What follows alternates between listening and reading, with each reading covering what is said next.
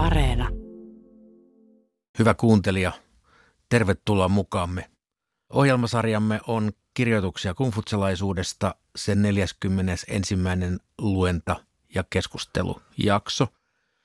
Käsittelyssä on edelleenkin Mönksy veljellisyyden tie teos ja sen kuudennen kirjan jälkimmäisen osan loppupuoli nimenomaisesti tänään.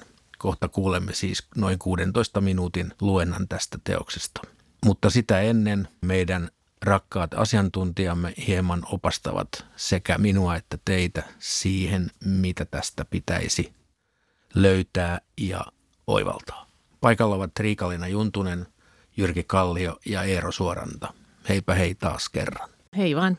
Hei. Hei. Niin, kertokaapa nyt minulle ja kuuntelijoille, mikä tässä on olennaista. No tässä nyt on ainakin sellainen yleismaailmallinen, yleispätevä valituksen aihe, että ennen oli kaikki paremmin. Eli tässä se kertoo siitä, että miten ajat on muuttuneet koko ajan huonommiksi. Ensin hän puhuu kolmen kuninkaan ajoista, näistä muinaisten hyveellisten kuninkaiden ajoista, miten siitä siirryttiin viiden ylivaltiaan aikaan ja, ja miten siitä sitten siirryttiin edelleen Monksen omaan aikaan ja koko ajan on siis menty huonompaan päin. Monksen myös korostaa sitä, että tie tästä ulos ja parempaan hallintoon on hyvyys. Se on ainoa tie. Rikkaus ei auta eikä, eikä varsinkaan sotiminen. No sitten tässä tulee ilmi tämä maan ja vesistöjen monisyinen merkitys valtion menestykselle.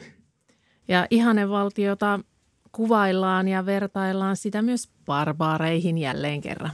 Samoin tässä tuomitaan vahvasti sodankäynti vaurauden ja vallan tavoittelemisen keinona. Eli Mönkson mielestä ne, jotka yrittävät saada omille ruhtinailleen lisää maata ja täydempiä aarikkaan myötä ovat rahvaan tuholaisia ja tuottavat vain kansalle lisää kärsimyksiä. Mielenkiintoista. Käymme heti kuuntelemaan. Kuudennen kirjan jälkimmäinen osa. Seitsemän. Mäntsy sanoi. Viisi ylivaltiasta rikkoivat kolmea kuningasta vastaan. Nykyiset vasalliruhtinaat rikkovat viittä ylivaltiasta vastaan ja nykyiset neuvosmiehet rikkovat vasalliruhtinaita vastaan. Taivaan pojan saapumista vasalliruhtinaiden luokse kutsuttiin vartiopaikkojen tarkastuskierrokseksi. Vasalliruhtinaiden menemistä hoviin taivaan pojan luokse kutsuttiin velvollisuuksista raportoinniksi. Keväisin valtiaat valvoivat kylvöjä ja antoivat avustusta niille, joilla ei ollut kylliksi siementä.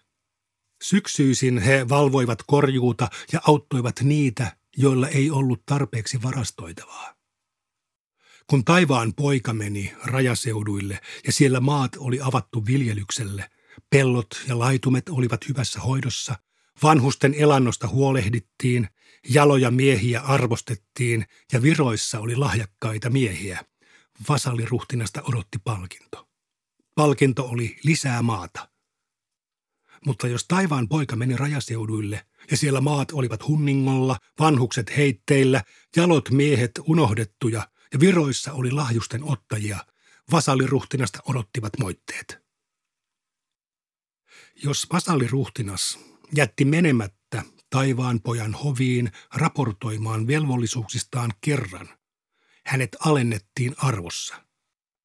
Jos hän jätti menemättä hoviin toistamiseen – hänen läänitystään pienennettiin. Ja jos hän jätti menemättä hoviin kolmannen kerran, taivaan pojan kuusi armeijaa ajoivat hänet tiensä. Tällä tavoin taivaan poika tuomitsi, mutta ei rankaissut, kun taas vasalliruhtinailla on tapana rangaista tuomitsematta.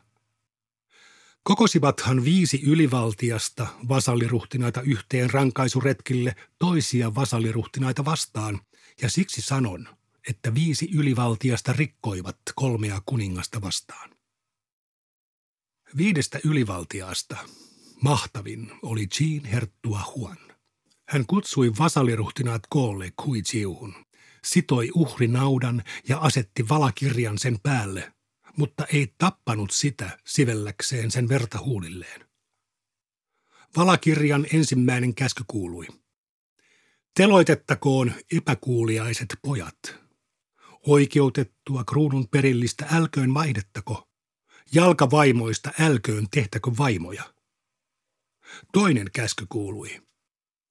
Arvostakaa jaloja ja vaalikaa lahjakkuuksia, jotta hyveelliset nousevat esiin. Kolmas käsky kuului. Kunnioittakaa vanhuksia ja hellikää pienokaisia, älkää laiminlyökö vieraita ja matkustavaisia. Neljäs käsky kuului. Ritarien virat älkööt olko perinnöllisiä. Virassa älköön hoidettako sivutöitä. Ritarit valittakoon virkoihin hyveellisyyden perusteella. Hallitsija älköön omavaltaisesti tappako neuvosmiestä. Viides käsky kuului. Älkää rakentako patoja, joista on haittaa liittolaismaille. Älkää estäkö liittolaismaita ostamasta viljaa. Älkää antako läänityksiä ilmoittamatta niistä liittolaismaille. Herttua Huon sanoi. Tultuaan solmituksi, tämä valaliitto palauttaa hyvät välit kaikkien meidän kesken, jotka liitymme tähän valaliittoon. Nykyiset vasaliruhtinaat loukkaavat jokaista näitä viittä kieltoa, ja siksi sanon, että nykyiset vasaliruhtinaat rikkovat viittä ylivaltiasta vastaan. Sen rikos on pieni, joka ruokkii ruhtinaansa paheiden syntyä, mutta sen rikos on suuri, joka liehittelyllään edistää ruhtinaansa paheiden toteutumista. Siksi sanon, että nykyiset neuvosmiehet rikkovat vasalliruhtinaita vastaan. Kahdeksan. Luun hallitsija tahtoi nimittää erään Shentsyn kenraaliksi. Mönksy sanoi, sitä, että komentaa rahvaan sotapalvelukseen antamatta heille ensin opetusta, sanotaan rahvaan piinaamiseksi. Sellaista, joka piinaa rahvasta, ei olisi siedetty Jaon ja Shunin aikana.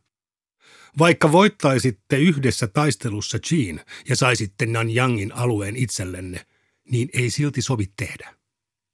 Shensi tyrmistyi ja sanoi tyytymättömästi, tätä minä, Li, en tajua.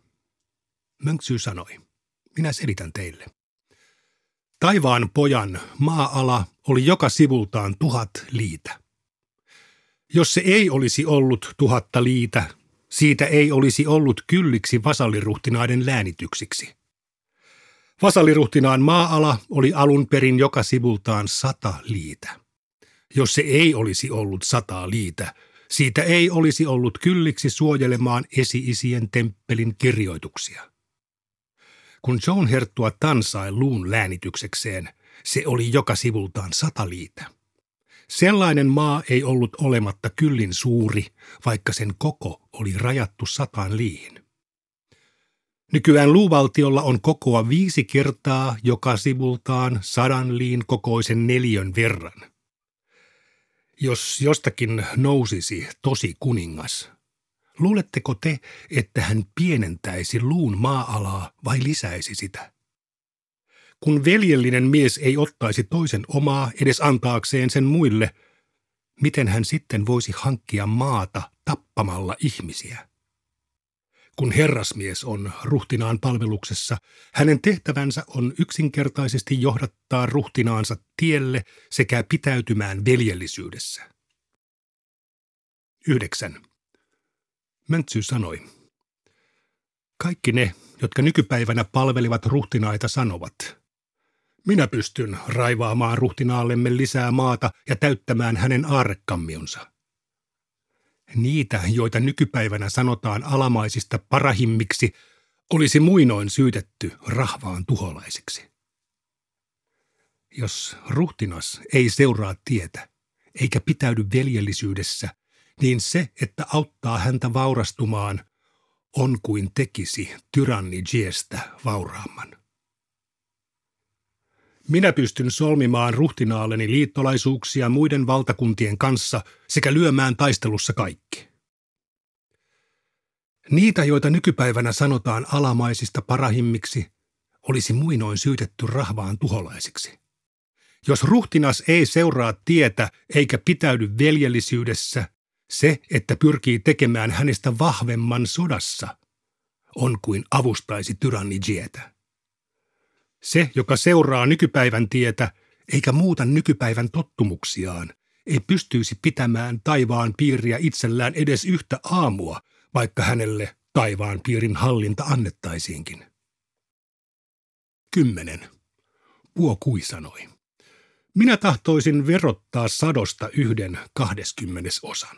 Mitä mieltä olette? Mönksy sanoi. Teidän tapanne on muobarbaarien tapa. Kävisikö päinsä, että kymmenen tuhannen savun kaupungissa olisi vain yksi savenvalaja?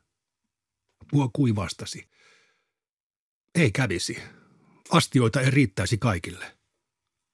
Möntsy sanoi.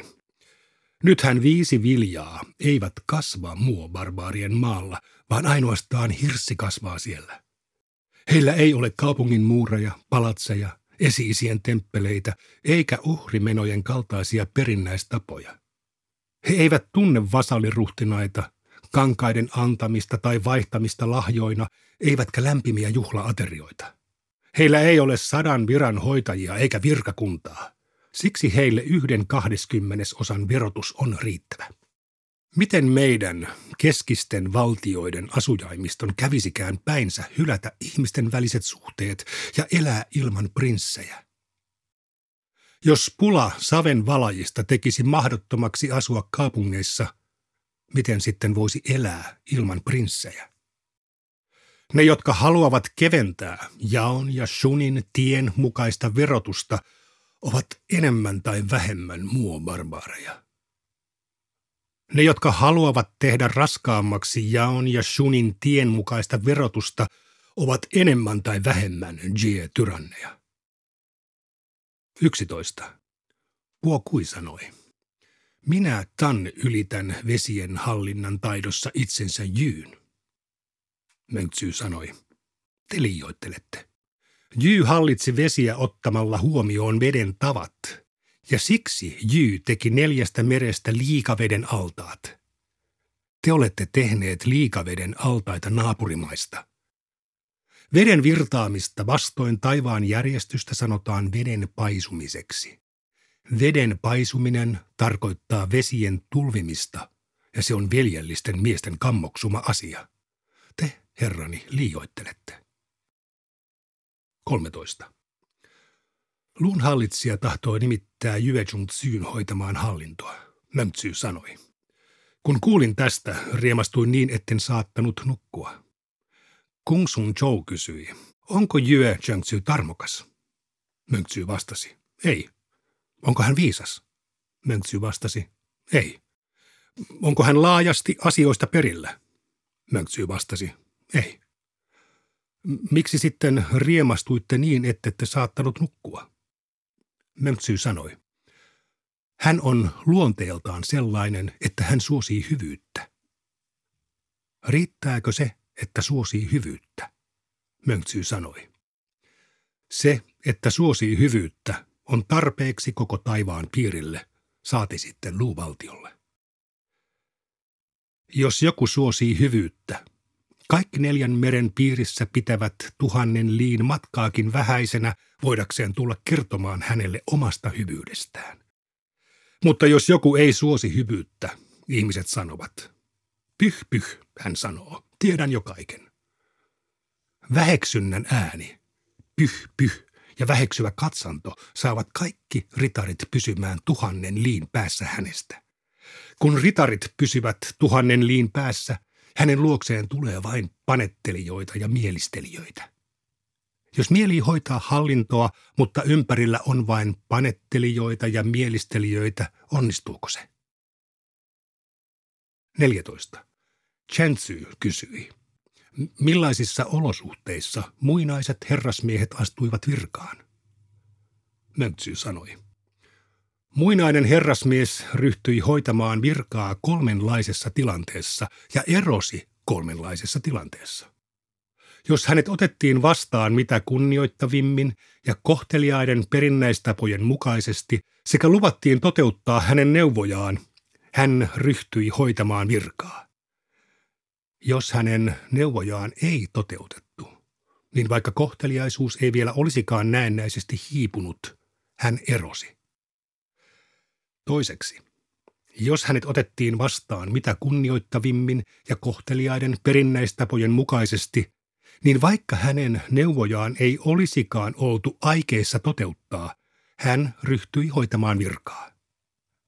Mutta jos kohteliaisuus hiipui, hän erosi.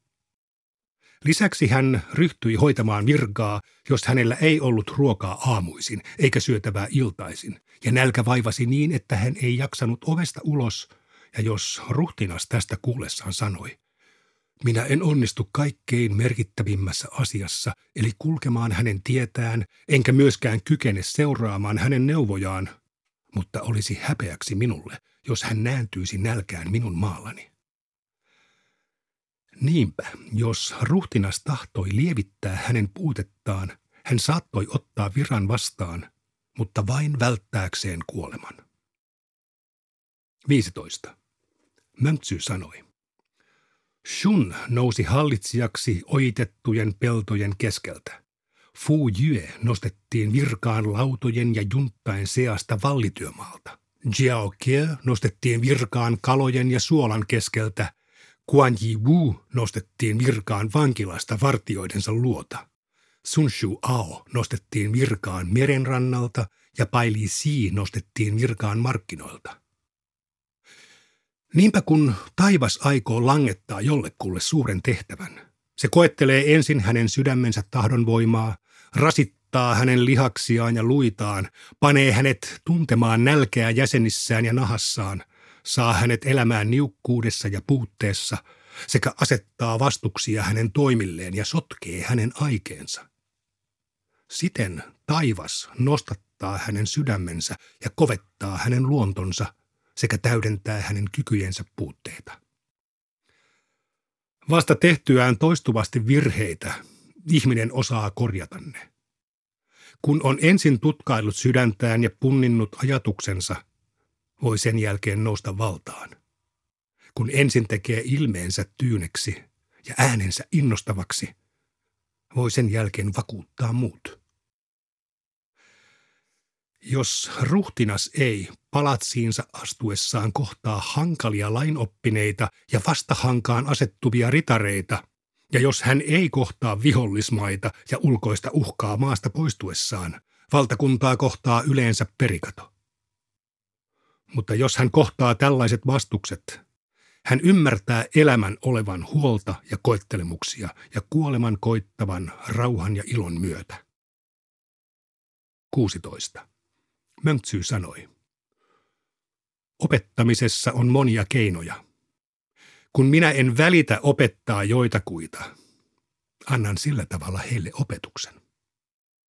Koettelemuksia ja vastuksia ja Mönksy taitaa olla sitäkin mieltä, että opettamatta jättäminenkin on opettamista tai ainakin opetuksen antamista. Mutta mitä arvoisat läsnäolijat haluaisitte tästä kaikesta vielä seuloa esiin? No, tämäkin on aika yleismaailmallinen teema kaikissa kulttuureissa, että kerrotaan tarinoita siitä, miten ihmiset ovat koettelemusten kautta sitten karaistuneet ja, ja sitä kautta sitten päässeet merkittävään asemaan. Tässä olisi mielenkiintoista kuulla, mutta sitä valitettavasti ei ole meidän kuultavissamme, että minkälainen elämä Möntsillä oli ollut.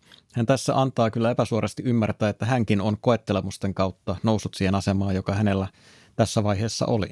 Niin, tässä myös tehdään erilaisia vertailuja, no lähinnä kiinalaisten itsensä ja sitten näiden muobarbaarien välillä. Eli Mengsy tässä taas hyvin kumfutsalaisesti puolustaa tällaista niin kuin keskiteen linjaa, että verotuksen pitäisi olla niin kuin, ei liian kireää, mutta tarpeeksi kattavaa, että sillä ylläpidetään prinssien olemassaoloa ja rakennutetaan kaupungin muureja ja palatseja. Ja totta kai sitten tämä oikea niin kuin verotuksen taso löytyy jo sieltä muinaisajoilta, Jaon ja Shunnin hallinnon ajoilta. No mahtanut olla niille hallitsijoille kyllä tylsää kuultavaa toi Mönksen neuvot, kun se aina viittaa siihen, että niin kuin tehtiin Joe-kaudella, Joe-kauden alussa, niin niin on tehtävä nytkin. Valtioiden pitää olla samankokoisia ja verotuksen pitää olla samansuuruista. Ja... Ehkä siellä on tämä, tämä tuota, perusidea takana, että byrokratia maksaa.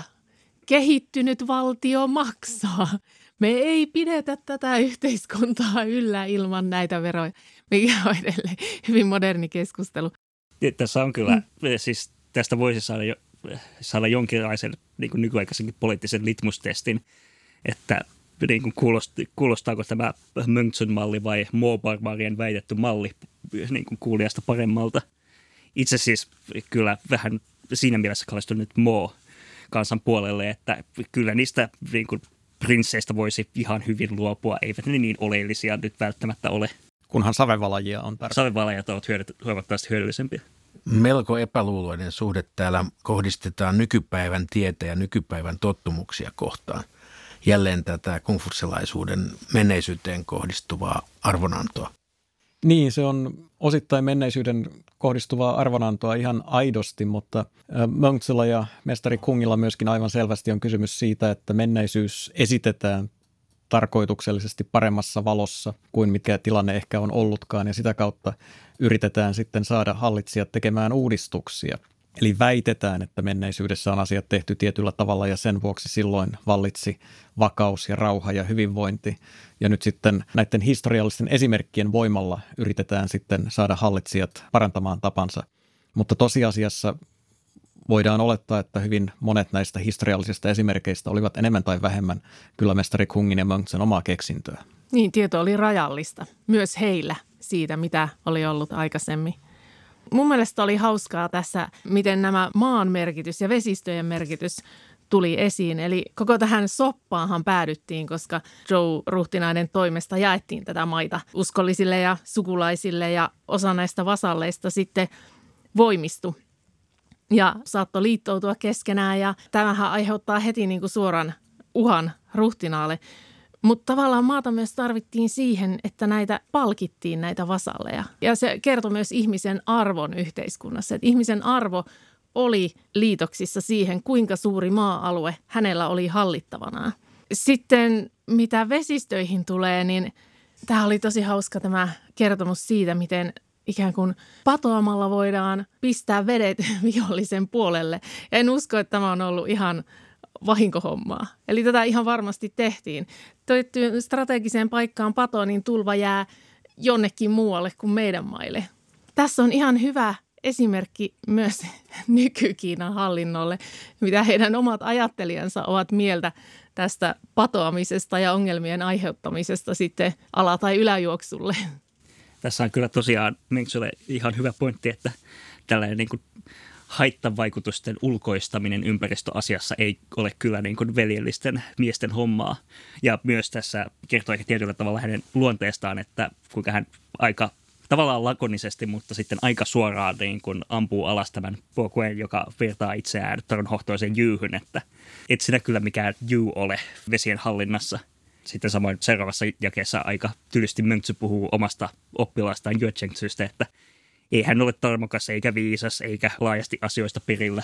Näin lopuksi haluan ottaa esiin vielä yhden näkökohdan, joka liittyy suomentamiseen. Tämä on mielenkiintoista tämä, miten olet Jyrki suomentanut nämä valakirjan sisältämät määräykset käskyiksi. Tämä ei varmastikaan ole sattumaa, että tällä termivalinnalla valitsemalla käskyn tähän liität tämän raamatulliseen traditioon ikään kuin vertailuasemaan raamatullisen tradition ja, ja kymmenen käskyn kanssa. Ei se tuota sattumaa ole. Toki siis käsky on ihan validi suomennos tässä. Se ei ole missään tapauksessa keksitty, mutta, mutta tämä on yksi niistä kohdista, kyllä, joissa tulee selvästi itsellä ainakin sellainen olo, että tämä teksti olisi ihan hyvin voinut olla vaikka raamatussa vanhassa testamentissa jossakin. Näihin aatoksiin me päätämme tämänkertaisen jaksomme ja jälleen kiitämme teitä täällä studiossa ja teitä siellä vastaanottimien ääressä ja toivotamme teidät tervetulleeksi jälleen ensi kerralla. Kuulemiin.